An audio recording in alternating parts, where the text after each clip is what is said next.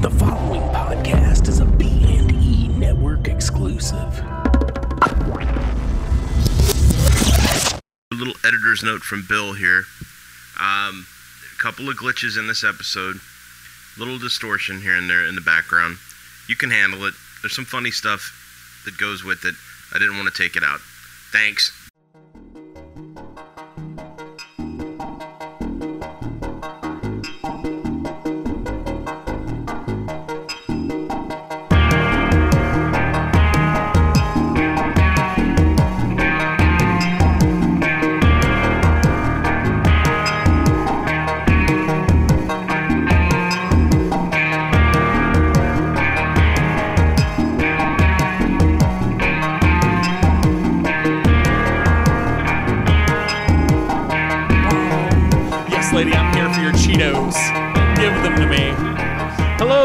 Welcome to another episode of Longbox Small Talk. With you as always is your skipper Bill Kurtner, and to my left, my little Gilligan, Rod the Bod Heron. How you doing, Rodney? My little skipper. Come on, man. I'm I'm more of a. I'm I'm. Well, no. You know what? I'm the skipper. Yeah. no, no, that's no. a good one. I'm the skipper. Oh. You're Gilligan. Oh shit. You're the bumbling idiot. Who's the rich guy?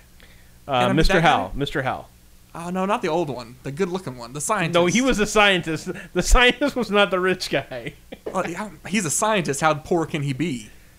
You haven't met a lot of scientists, have you? No, I haven't. I haven't met a lot of scientists. Oh God, what do you got to plug this week, my friend? Uh, this week, um, you know, we just always put more content on bmoviesandebooks.com. You know, our host website. Our I'm sure, I'm sure, you, overlords. I'm sure, yes, our overlords. Our overlords. overlords, Brian and Craig. Brian and Craig, the old whip and other whip. the whip and the chain. Uh, what about yourself, sir? I know uh, you're doing a lot of musical stuff. Yeah, yeah. Still working with the good old band Retta Boys. Uh, we are re- about to record, I think, somewhere in July. Got a couple shows coming up. A lot of online content coming up as well. Ooh, online content, you millennials. Yeah, you millennials. You getting a MySpace page? yes, I, You yes, getting, sir. a, you getting on Vivo? We, we, yes, sir. We on the Vimeo, sir. All right. So, So- s- something special this week, right? Gonna do something some- different. do something a little different.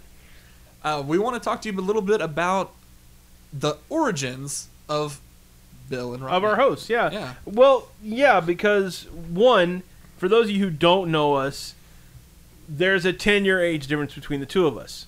Yes. So we obviously started reading and, and absorbing the culture at different points. And so it's interesting. Uh, very different points. Yeah, yeah, oh, yeah. Uh, some of us in the better point. Yeah. You know, others you. Yeah, well, it's hard to turn those pages when they're made out of stone tablets. Look at the adventures of Fantastic Four. Oh, Daddy, They're using tools in this episode. Daddy, tell me about Jack Kirby. tell me about Jack Kirby, Daddy. Who's this old guy that's on all the Marvel movies? I don't. He's got a weird mustache. I don't know who he is, but he's always hanging out in the background when shit's going down. So, how did you get in, into comics and and the video game culture? Where you're you're 29, right? I'm 29, You're about to be 30. about to be 30 in Okay. just a few months here. Wow, Uh, wow. We actually have to celebrate. Uh, you know what? I, I've talked to Melissa. Melissa's my wife, by the way. Talked to Melissa about it. We are not having a party, but she also insists that we have a party that week for no real reason, and I may or may not be there. so, wait a second. Wait a second. so we've collectively decided that, hold on, I will not hold- have a birthday hold on. party. I like this. We're gonna have a birthday party for you, but you're not gonna be there. That's very possible. I will be there. That's one more reason for me not to go. If you're gonna be there, it's bad enough we see each other this often. yes, yes. So, how did you get into comics? Um, and you know what? This is gonna you're gonna make fun of me for this. No, I won't. You, you totally will. No, I won't. Yes, you will. I got into comics at the grocery store.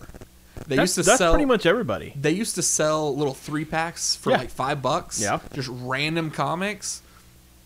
And sometimes you'd even get like doubles because obviously it's they're just packing up their extras Yep. and things and their the last month's issues and whatever whatever didn't sell, um, and they would throw it into little little three pack bundles. Yeah. And I would beg and beg and beg and beg my parents to buy me these little three pack bundles. And occasionally, they would buy me a little three pack bundle. Yeah. And I'd go home and I'd read those three comics and I'd read those three comics and I'd read those three comics. And then that was it. I would, I would I, maybe I had like a collection of maybe like 10, 15 comics that I would just reread and reread and reread. Yeah. Um, looking for little things that maybe I missed last time. How how old, how old were you How old when you was I? started? Um, I was probably reading comic uh, video games is a completely different story. Video games for me, um, is one of my first memories. yeah. Um, I, one of my first memories is my dad hooking up my Nintendo with me Yeah. and having to turn the, the coax cable in the back. And I've actually, I, I think I've got an article here I'm going to write here pretty soon about the origins of video gaming for someone my age. Yeah. Um, so I'll go into that more of that later. But but that was one of my first things. Is someone put a controller in my hands and it was magical. The easy babysitter. I, I, I ran right and never looked back. there you go. We'll say that. Um, but comics, um, I was probably about ten. Okay. I was probably about ten-ish, somewhere in that range. That would have um, that would have put you in the late '80s, early '90s. Uh, I was born in the mid '80s, so ten would have been the mid '90s. Mid '90s. Yeah. Okay. So mid Yeah, '90s. So um, a lot of my comic books, if I remember correctly, are from like '93 to '96. I In- had a lot. in that- interesting in that time range. during the boom, during the big before the Yeah. bubble burst. Yeah, a lot of weird costumes and big hair. Lot even of even in the '90s. Yeah. A lot of foil covers and die cut covers yes, and hologram. Yes, That, That I was a remember. big thing. see, I was old enough. I drove to get those. And Oh, I, re- really? I remember those. But Sometimes I was lucky enough to get those in those packs. yeah, what can you remember was your first one? Do you know? Do you remember it? I actually do. What was it? um, Well, it was a three pack one, but it was my Okay. favorite of the three. Um, there was one that was uh, 1969, I believe it was. Okay. Uh, it was like a kind of a honestly, it was kind of a rip off of Fantastic Four, but I think it was kind of a, an homage to Fantastic Four. Um, the man could stretched out into crystal. Uh, there was a woman who turned into like um, a planet creature. Um, talking. Are you are you pulling this comic out somewhere? because I think I have it right here. Yeah, that's hilarious. So that comic, and then another comic which uh, had one of those holographic covers that you were just talking about. No, it's, it's in the box. Yeah. Okay, yeah. so the comics in the box. Okay. yeah. So um. Anyway, it, it- that comic, and then also a comic with one of those holographic covers you were mentioning earlier. Um, There are called- hundreds of them. There, there were. Um, but this was a number one. Mhm. It was Saint Sinner. yes. Yeah. Do you remember that comic Yep. at all? Yep. I, I'm, have you read more than the first one? Oh man, I. Saint Sinner. Honestly, that could be the only issue that ever came out for that comic, as far I as know. I know. I, I remember the name. basically the, this homeless kid killed an angel and Yeah. because of that he Yeah, had to yeah, yeah, yeah, yeah. I remember it now. yeah. that old chestnut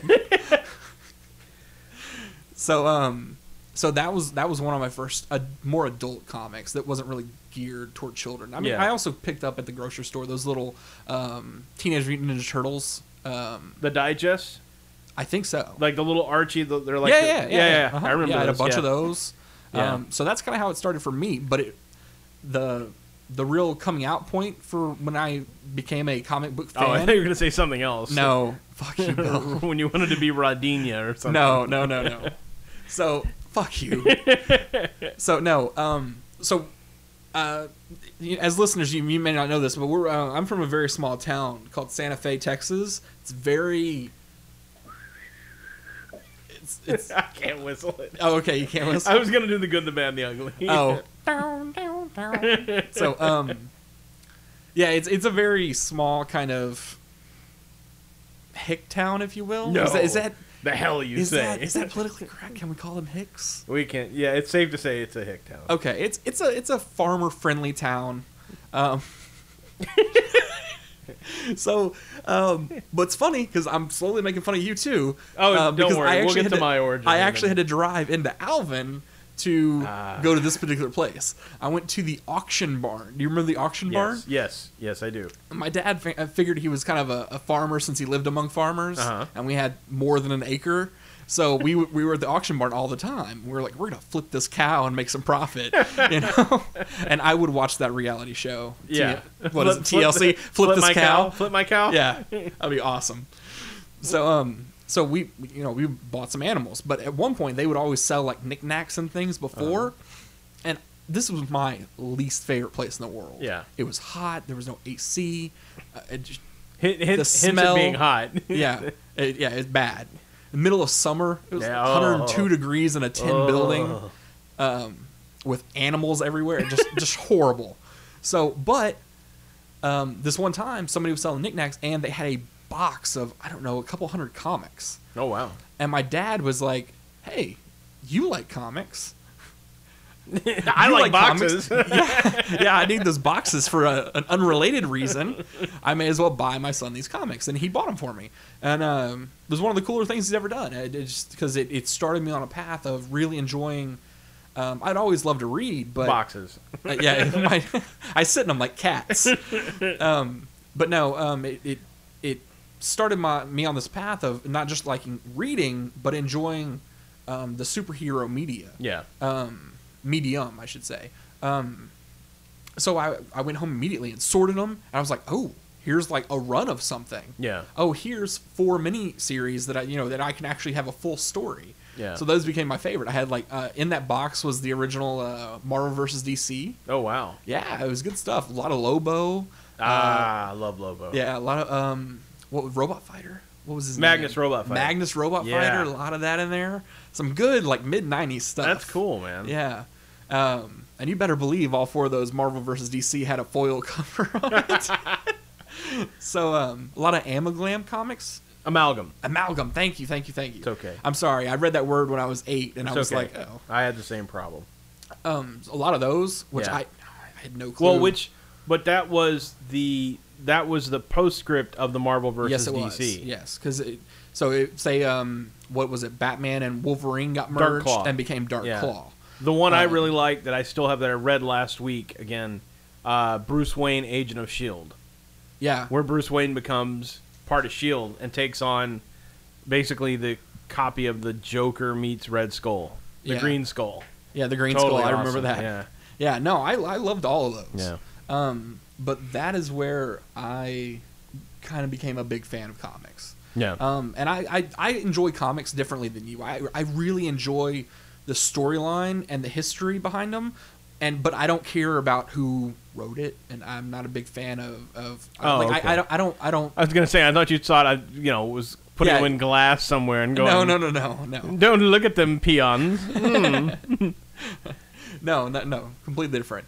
Um, I just I'm not very good at following artists or inkers or you know writers. Um, I enjoy them for what they are. I enjoy Yeah. the the story. Um, so that that's that's what first got me interested. Um, and really, I've been interested ever since. Yeah. Um, now, as as you grow older, obviously, you have less and less time for your hobbies, so you kind of have to partition and kind of budget your time a little bit differently. So comics has fallen by the wayside a bit for me, but I still have that underlying love of all things superhero. yeah. Um, what about what about yourself, Bill? Because I know I know. Oh. Like, yeah, you got ten years on me, so that's I'm 10 extra 39. year. You're I'm 39. 39. Um, my earliest recollection, I definitely know at age two or three, I had uh, my grandmother got me issue two and three of the original Marvel Star Wars run from the grocery store. Because back then, I mean, Your grocery store sold better comics than mine. but you got to understand, they always sold the comics, but this was 78, 79. So this was when they were out. Um, I remember that one definitely, but I remember my first one that I actually cognizantly read was uh, either a Justice League or a Batman or a Brave and the Bold, where Batman and Superman were fused together as one, and they they had green skin. And I I love to search it down because I remember the cover verbatim. It's them kind of split in half, and it, you know half the creature is Batman, half is Superman, and the skin is green. I remember that one, and that was kind of how I started. And what year was that? Uh, I'm gonna say 80, 81 when I started reading seriously, and then around 84 is when I started collecting. And I started. Now you'll make fun of me. The two that I started with You're right. were were uh, were from toy lines, GI Joe and Transformers, both of them. I read both of them religiously. Um, around 85, 86 is when I discovered comic stores. Uh, basically, they were at the uh, the first one I went to was at the Coles Flea Market between Houston and Pearland, and they had two or three stores in there, but they had one that this guy was totally ahead of the curve. I remember going in and he had Watchmen on the wall. He had um, Dark Knight Returns. Um, and this is when they were new. Yeah. and this was you know going right then going on. But he also had something that was very cool. He had the original run of Teenage Mutant Ninja Turtles, the original indie black and white? Yeah, the original black and white indie series. He had a couple of first runs, but he had a lot of second run issues. And I did have, I did have a pretty good collection of the second runs because I could afford those on my allowance. But That's interesting because that's before the Ninja Turtles even became like a, a big thing in America. that was right on the cusp. Like We- right before the cartoon came we out. had known the we had seen the promos for the cartoon, Uh-huh. And so this was a it was a they're putting comics out there so you can jump on. well, the comics were way before. yes, The comics were I want to say and much different. yeah, much darker tone. Oh yeah, very Um, adult. Yeah, definitely not pizza eating and cowabunga. It was so so when you when you read the book before you saw the show, you're thinking, "Oh shit, this is going to be hardcore." And it really wasn't. But but my mainstay was Transformers and GI Joe. And GI Joe took me to the next place which was the Punisher. You know, I remember You went from GI Joe to the Punisher. yeah. What happened? Weird transition. Let me tell you what happened. In '86, uh, my dad traveled a lot, so my mom it was my mom and the two of us at the house. She taught me how to cook because she was a teacher, and she'd be sitting at the table on a Saturday. She'd start at nine in the morning and work till nine or ten at night, grading papers, prepping for her next week's class. So she taught me to cook. One night when I was about ten or eleven, I was making macaroni, and we had cast iron pots. Oh shit. They were heavy as hell, and uh, you know I was a chunky lad, but not a not a strong lad. Obviously, I was Yeah. only ten or eleven, and I went as usual to to drain the water out of the pan into the sink into the strainer, and the the pot slipped and burnt. Uh, my I, I was scolded with. Uh, this ain't funny. I- I'm, I'm not I really was laughing. I was scolded with hot water from about right here underneath my rib cage down to about an inch, two inches before my crotch. okay. Uh, if it had been any lower, We I- would have been spared Bill's offspring. I wouldn't have had kids. Uh, and I, I, I had third degree burns and uh, had to go to the emergency room. How old were you? Uh, This is 86. This was ten or eleven. Yeah, Damn. I remember. This is I was what's one, and you were in the hospital. Side note, side note, the season one episode of Star Trek: The Next Generation, where Tasha Yar dies, was playing in the emergency room when I was waiting. So I'll, I'll, that always, when I see that one, I kind of cringe a little bit because Uh-huh. it hurts, but at the same time, it's memorable. So my dad comes back. Flashbacks about an episode of Star bad Trek. flashback.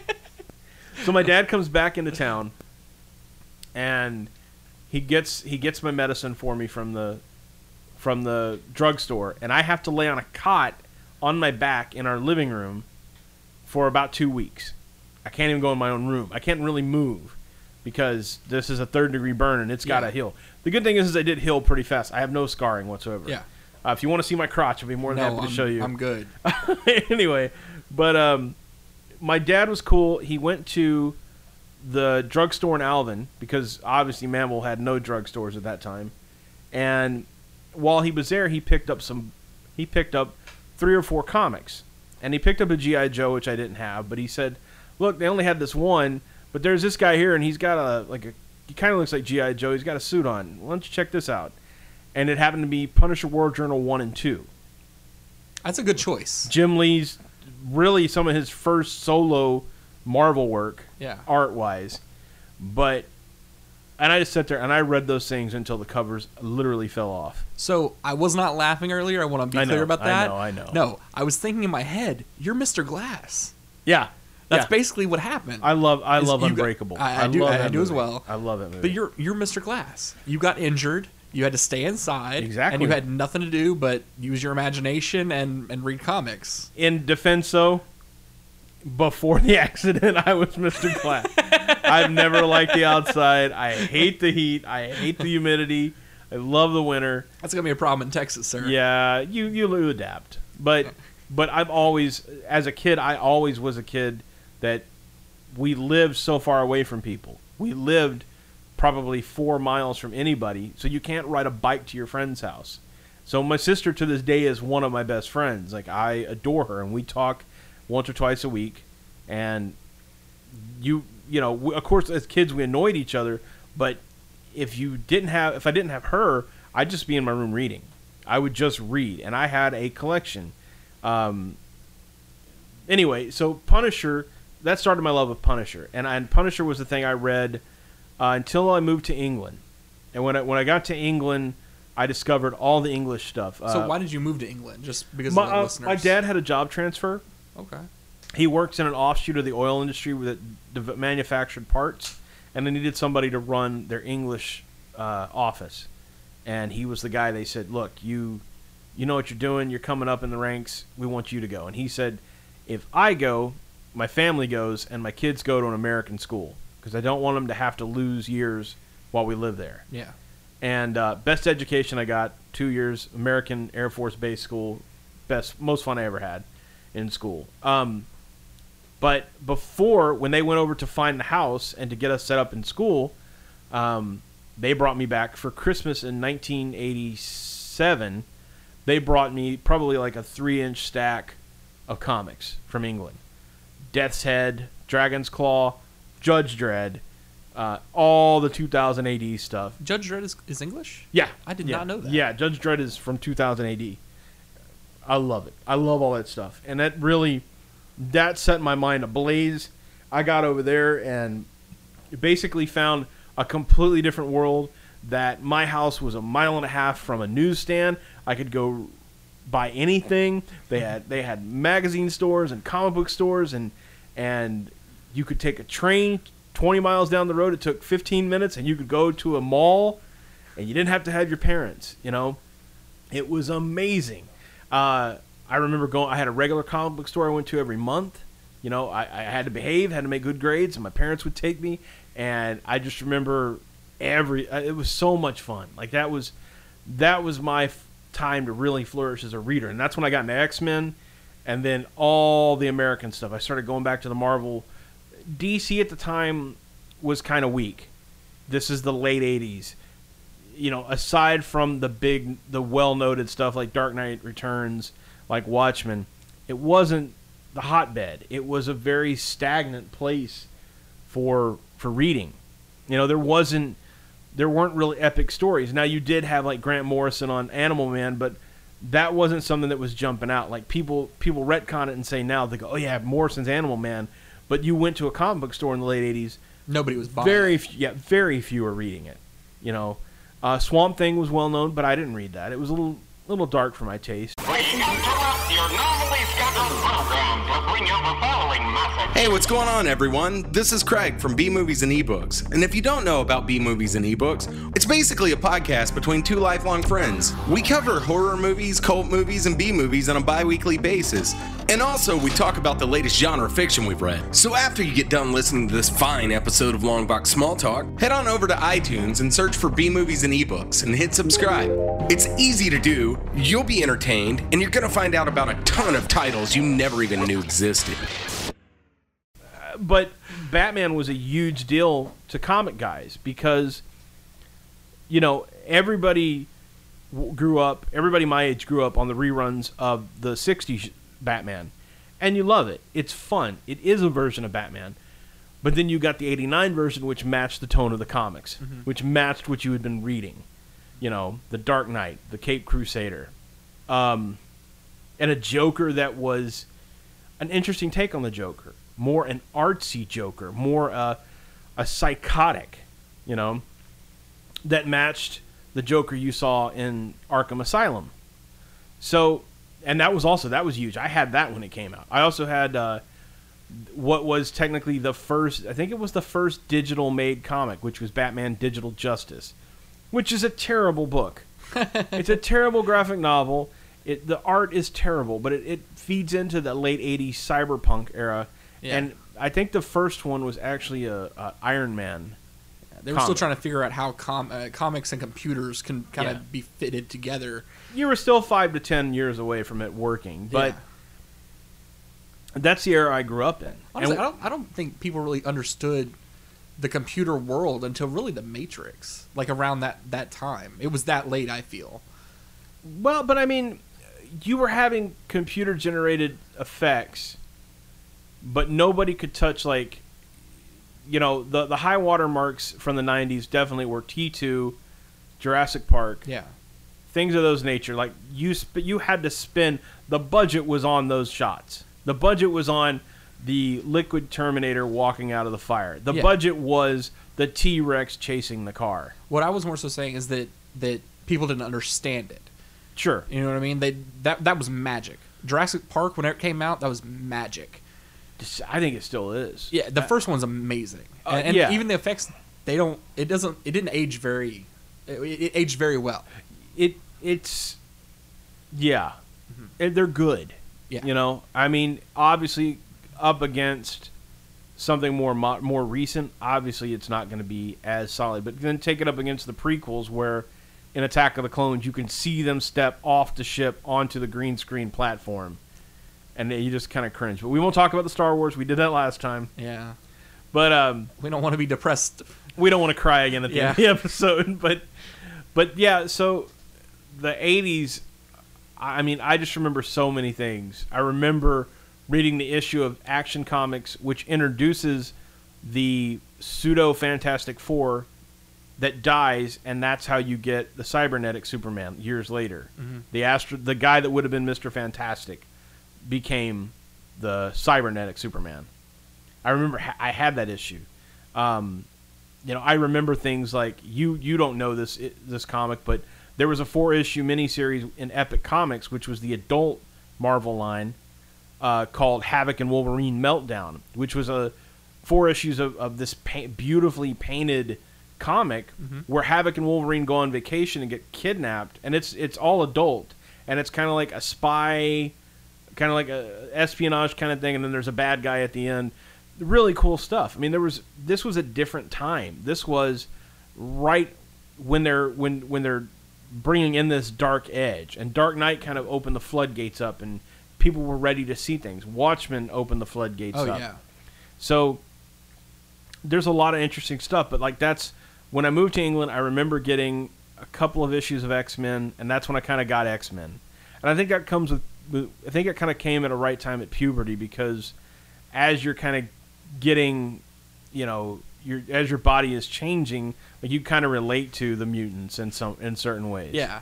Um, and it's also that was 80s, late 80s, early 90s X Men was real sexy, you know, and that was kind of cool about it. Was it? It was. It wasn't Batman at the time that was you know the blue and the gray suit. It was you know very you know Rogue who was very buxom, you Yeah. know, and Wolverine you know with the cool hair and the chomping on the cigars, and that that's that, that's my golden age. I remember. I mean, vividly remember that. That's I love it. You know, I still read to this day, and I I won't quit. Never will quit. You know, if, and if that labels me something negative, then fine. But I will always, I'll always read as long as I'm breathing. But that that's moving to England definitely, um, definitely opened my imagination up and my taste.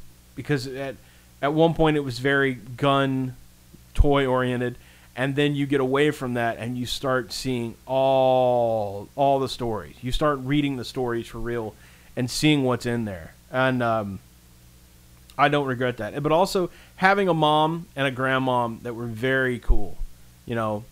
And my, my grandparents on my mom's side uh, raised us a lot when my parents had to work.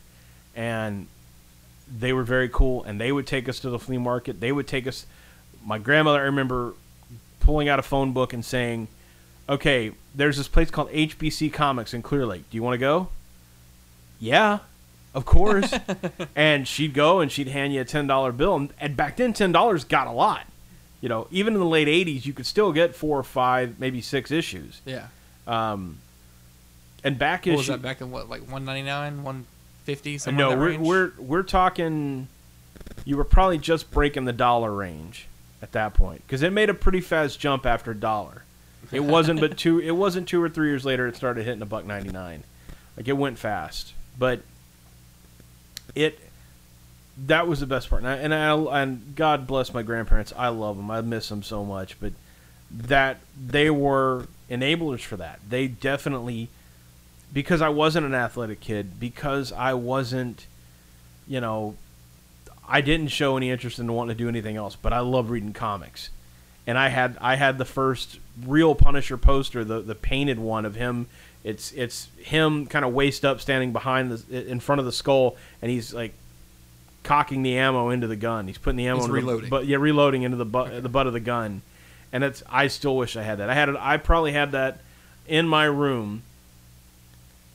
I knew I had it when I moved to England. I put it up in England and I came back and I had it. I, I had that probably from age 12 to probably age 17 hanging up in my room. And I want another one of those posters if I can find it. Because that, that just that just screams to me my youth and what I grew up in. But yeah, that's how I got into it. Yeah, you know, I, I actually kind of have a similar like poster of your of my youth. Mhm. I have I have a, know, again I'm much younger than you, but I have a uh, 1990 Teenage Mutant Ninja Turtle live action movie. Oh, like one of the laminated posters that that uh, that they used to put actually behind like the lit lights. Yeah. Uh, you know, to show what movies are playing in that Yeah. particular theater. That's what I have. And uh, other than some some pinholes in it, looks great. That was another movie though. That was that was the year that was six to eight months after Batman. I want to say that was in Batman Yeah, it was- was, it was 99. Batman was eighty nine. No, Ninja Turtles was ninety. Yeah. Ninja Ninja Turtles was ninety. So I think it was may have been eight months to a year, but that was another one that was equally as big. And you know. It- I actually I feel like that first one really holds up. I, funny enough, I sat down and watched it with my kids about six months ago. Yeah. What they think? None of them had seen it. No, I take it back. My son had seen it because he used to have the two pack. He used to have the two pack with one and two. Everybody liked it because it's fun. It's Yeah. a little dark, but it's a lot of fun. Yeah. And it's not cheesy. It wasn't an a nostalgia. I mean, there was a couple of things, fashion wise, hair wise, Yes, they- music wise. it was really cool to see Sam Rockwell though in his one of his first roles Yeah. you know, as the the teenage guy that hands out the cigarettes, you know. but um, it's fun, and I, but uh, that was important when it came out because that was another another that was an independent property that got adapted. It had been a children's show briefly, very brief. I think the Three first seasons. no, the first run. A lot, what you guys you're you're too young to remember. The first run of Ninja Turtles was only like, I want to say like six to ten episodes. Yeah, they were short seasons, but yeah, I, I it was a very. The I first think they one, did three. The first one was two a and a half, three. Think I think we were we were beginning the second season because we they had done the first one as a test run, Mm-hmm. and then of course this is hand drawn back then, so it took another year and a half to get another season. Yeah.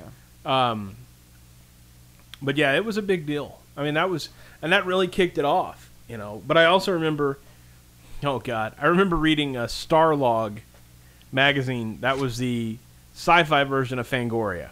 Okay. Like you had Fangoria, but then they Uh-huh. also made Starlog for science fiction.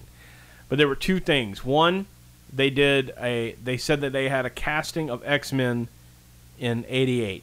They were they were doing a rough casting of that movie, and everybody had Schwarzenegger as uh, Colossus, and Mel Gibson as Wolverine.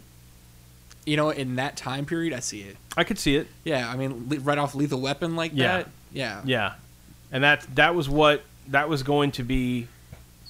Uh, I don't remember who they had as Professor X. You know what? Funny enough, if I remember the article correctly, they had Patrick Stewart as Professor X because that would have been about two and a half years into the Next Generation run. So he was That's pretty weird. a lot of people had him pegged from the beginning because he fits the. There was a cartoon in '88 called Pryde of the X-Men. Uh, if you get a chance, look it up on YouTube. It was a one-shot cartoon done by Marvel, and it had Wolverine with an Australian voice. Um, but it had like that generation of X Men. Uh, Juggernaut was in it, but Professor X sounds like kind of like a, a, a slightly more American version of Patrick Stewart. And I think that's what kind of that's what started it. And I mean that was 10 years before they did the movie. And people were already saying Patrick Stewart. Um, And it's odd that because from the stories that I've read about Patrick Stewart and taking the, the role for the first time, he accepted the role before really even knowing who Professor X was. Yeah. So someone handed him a stack of X Men comics and was like, "Hey, look, look, look, that's your character right there." And he literally responded, "How long have these comics been out? Why am I in this comic? Like, Yeah. I am in this comic. Yeah. Like, It's it's it's I'm sure like, it crosses mind is like, who do I sue? It, well, Like- it's, yeah, it's not like Sam Jackson with the Ultimates, where he's basically like, okay, and how much do I get for licensing? Mm-hmm. Because this is me. Yeah. You know this, and they and they were like, yeah, it's you, and we gotta get, you know, we're gonna let you be in the movie, and he's like, the movie. Of course, in in 2000, 2001, everybody laughed. They're like, Avengers movie, ha ha ha. There's no way that'll ever happen. Oh God.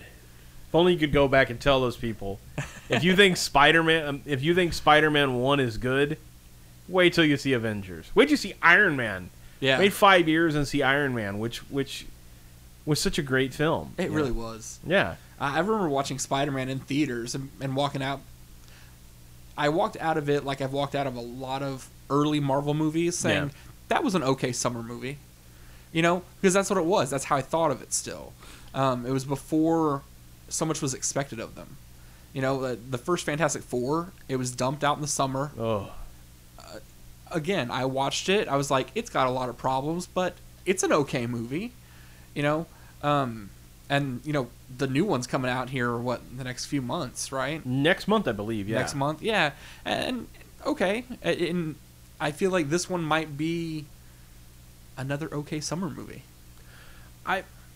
I'm interested. I want. I want you and I to go see it because Okay. I. I want to do that, and we'll, we'll do a. Um, and come back and talk right about after, yeah. Because I think this could be different.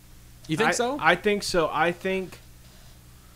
I know that the production was plagued by a lot of stress. I know that it, so much so that it gave Josh Trank PTSD that he did not want to do Star Wars, whatever the the Boba Fett Han Solo movie is. Like it scared him so much he had to get back t- to do something small. yeah.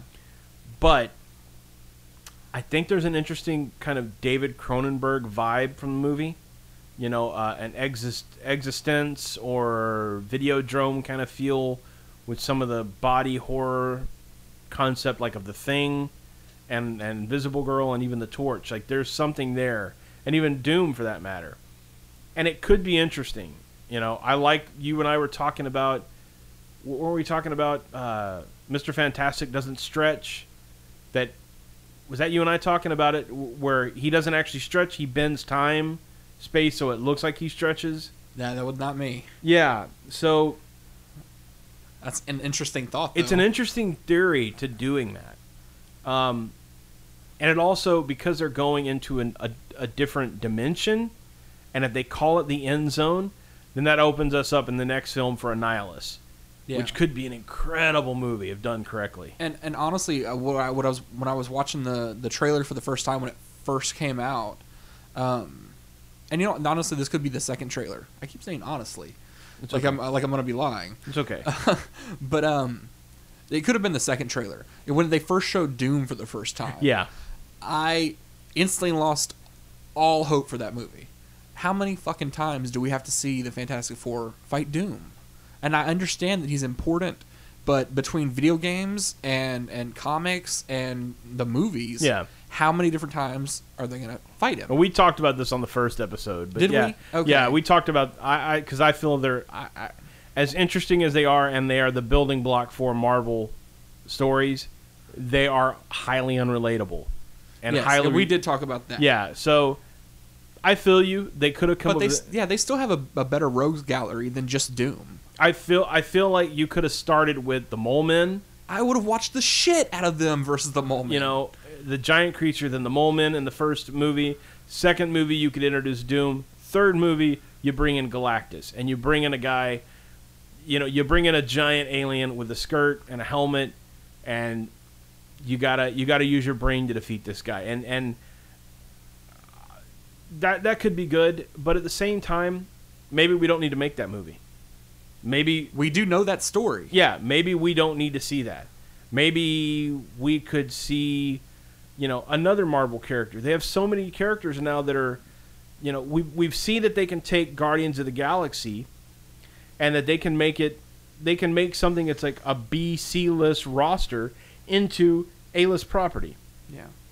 Think of the hundreds of thousands of characters they have, you know, and at the end of at the end of Guardians, they just do a joke on Howard the Duck. It's a little joke cameo. Yeah, it's a throwaway. How many people lit the internet up and said, "Make another movie"? But do it right this time. Make it make it like the character. Don't make it that shitty '80s film they did. Yeah. That horrendous piece of crap. And I don't care what anybody says. It's junk.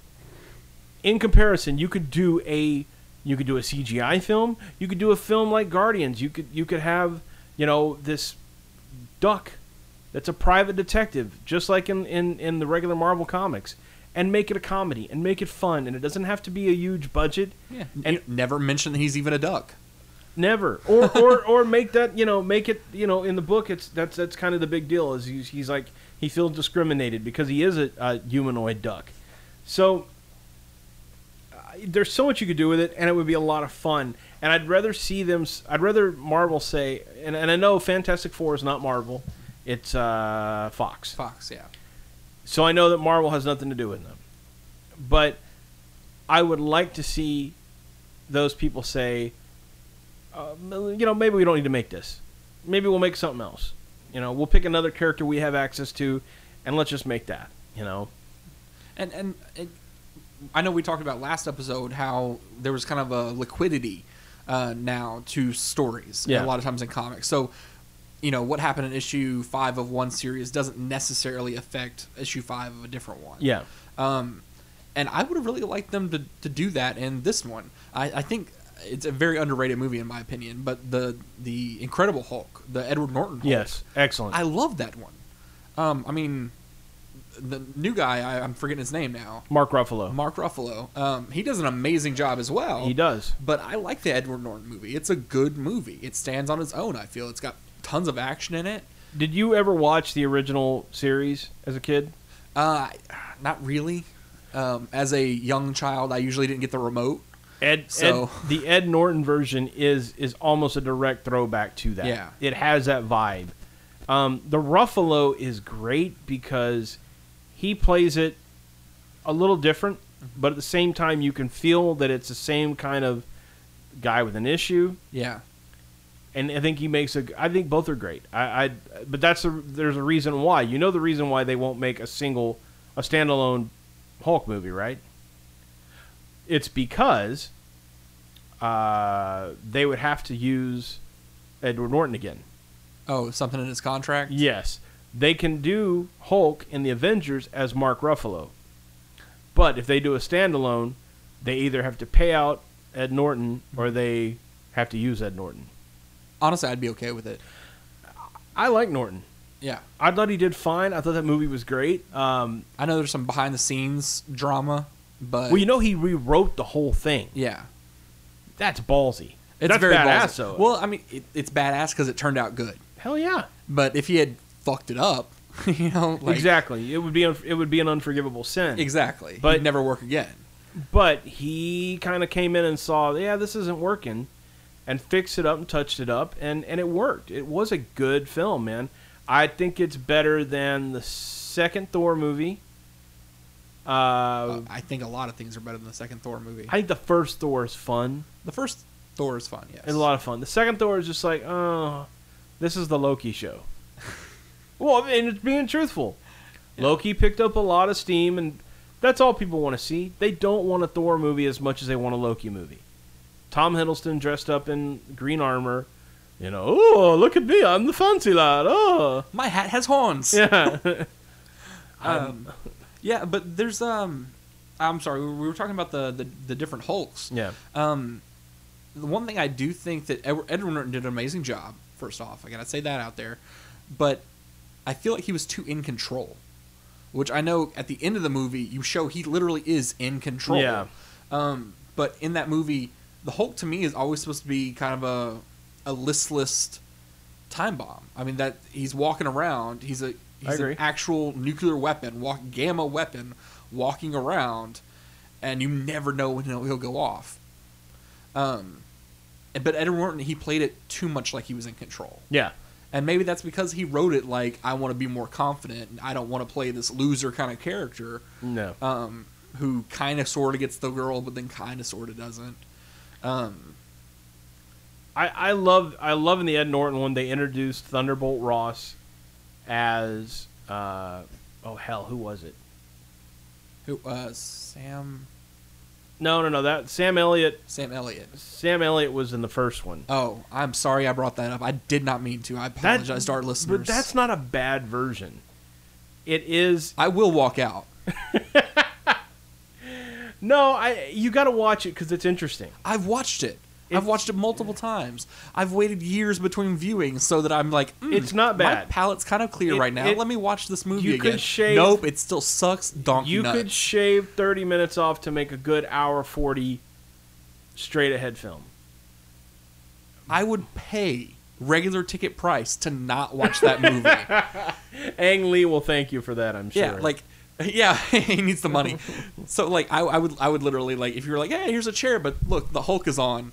I'd be like, oh, ooh, I'll go stand outside. Can I go to the dentist? yeah, can I? No, I, I, I understand. I rewatched it uh, about a year ago, and it wasn't nearly as bad. It has its moments. Um, it drags in a couple of places, but at the same time, we hadn't mastered the comic film yet. Like you said, Spider Man was okay. Yeah. X Men was fun. We had X Men 2 at that point. That was good. I think we were just about to have Spider Man 2. When do you think the training wheels came off for comic book Iron movies Man. in general? Iron Man. Iron Man. Mhm. I don't agree with that. Iron Man Iron Man set the bar because Marvel made a gamble with a character that wasn't well known. I mean, outside of your regular geeks, I would say you'd probably get ten percent of regular America, regular Joe America that might know who Iron Man is. But oh, I'm sorry. I thought you were talking about uh, the guy he fought. Um, the what was his name? uh, the Iron- the Ironmonger. Ironmonger. No, no, but but Iron Man. Okay, didn't feel like Iron Man was big before that? not not not like now, not right Well, now. You could say that about any of the No, Marvel no, no, no, no, no. Go if you were really able to go back, Yeah. Mo- because you you you grew up knowing who it was. Oh, but But oh, I was in that ten percent. you're in you're sense. in you're in the ten percenters. Outside of that ten percent, I'd say there's probably about another ten percent that might have an idea who he is, that might have seen it somewhere. Okay, so but the other eighty percent of the world did not know who he was. So that was a big deal to take a a low tier character and to come in swinging and say we're starting something here. Okay, but to make it good, to make it action packed, to make it funny, to take the risk at the time hiring Robert Downey Jr., Yeah. which I don't know why people think he was non existent. Holy shit. He had just done Kiss Kiss Bang Bang, The Singing Detective. He was on a roll making really great films. I, I can't, but not big films. they weren't huge, but if you were paying attention like I was, they were incredible films. They were great. All I love great. Kiss Kiss Bang Bang. Kiss Kiss Bang Bang is still one of the best. Yeah. Um, But but before Kiss Kiss Bang Bang, what was his last movie? Exactly. I don't. I right now I can't remember, but Because I, I know for a fact that something happened early on that kind of I'm sure it was drugs. Alcohol. oh, he It was big one of time the into two. drugs. Yeah, Yeah, Big He, he was Iron Man without the money at that point. exactly. Um, Now he is Iron Man. Now he is I Iron think Man. now He he literally literally is Iron I don't Man. think he'll change his name to Tony Stark. I think he'll change his name to Iron Man. you know, he'll That- Cinco you know- Ocho it. You know, that's such Ooh, a good. second sports reference. before we end this, this is a good speculation.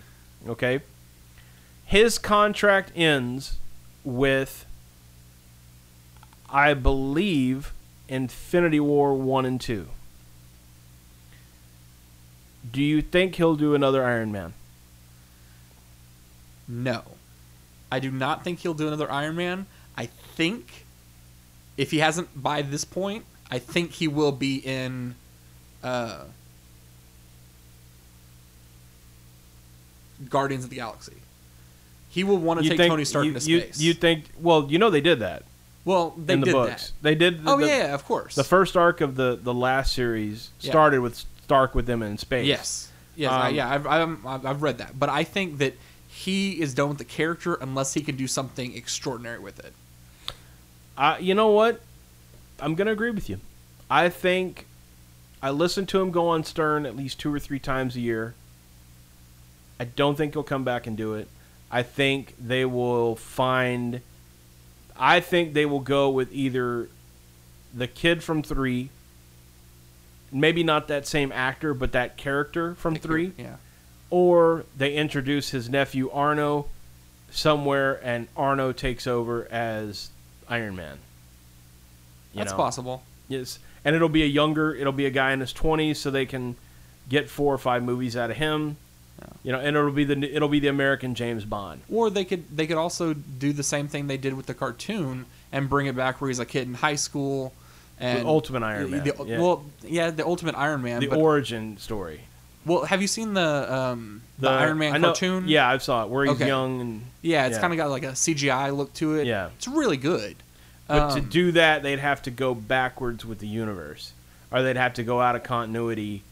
Well, I mean, I, don't I I feel like this is, you know how they they broke it up into series, part Mhm. one, two, three, Phase one, two, phase three, one, two, yeah. three for the the series. Um, after that, it could be anything. They could reset everything again. I thought I heard Kevin Feige say they have up to Phase seven planned. Oh Can you believe that? no, not at all. They said something to the fact of they know they've got an idea what's coming up up to 2026 or 2028. I, I don't believe it. I don't believe it. I don't know. I don't know. You're telling me somewhere, somewhere in a vault at Disney, they have a just a whiteboard that has like I, you know outlines. what? I would I would bet they have a whiteboard in a vault before they would put it on a computer. oh well yeah After the Sony hacks, I Yeah. guarantee you. And think about that from here on out like we're gonna have that that terminology. You remember the Sony hacks of 2014? where were you, where were you when the interview went on VOD? paper. It's the new computer. Well, that sounds like a good wrap up point. Uh, again, uh, this is a nice little uh, bonus, the origin episode. Uh, thank you for listening. Uh, I am your skipper, Bill, And I'm Rodney. and this is Longbox Small Talk. Another issue in the bin. We'll see you next issue.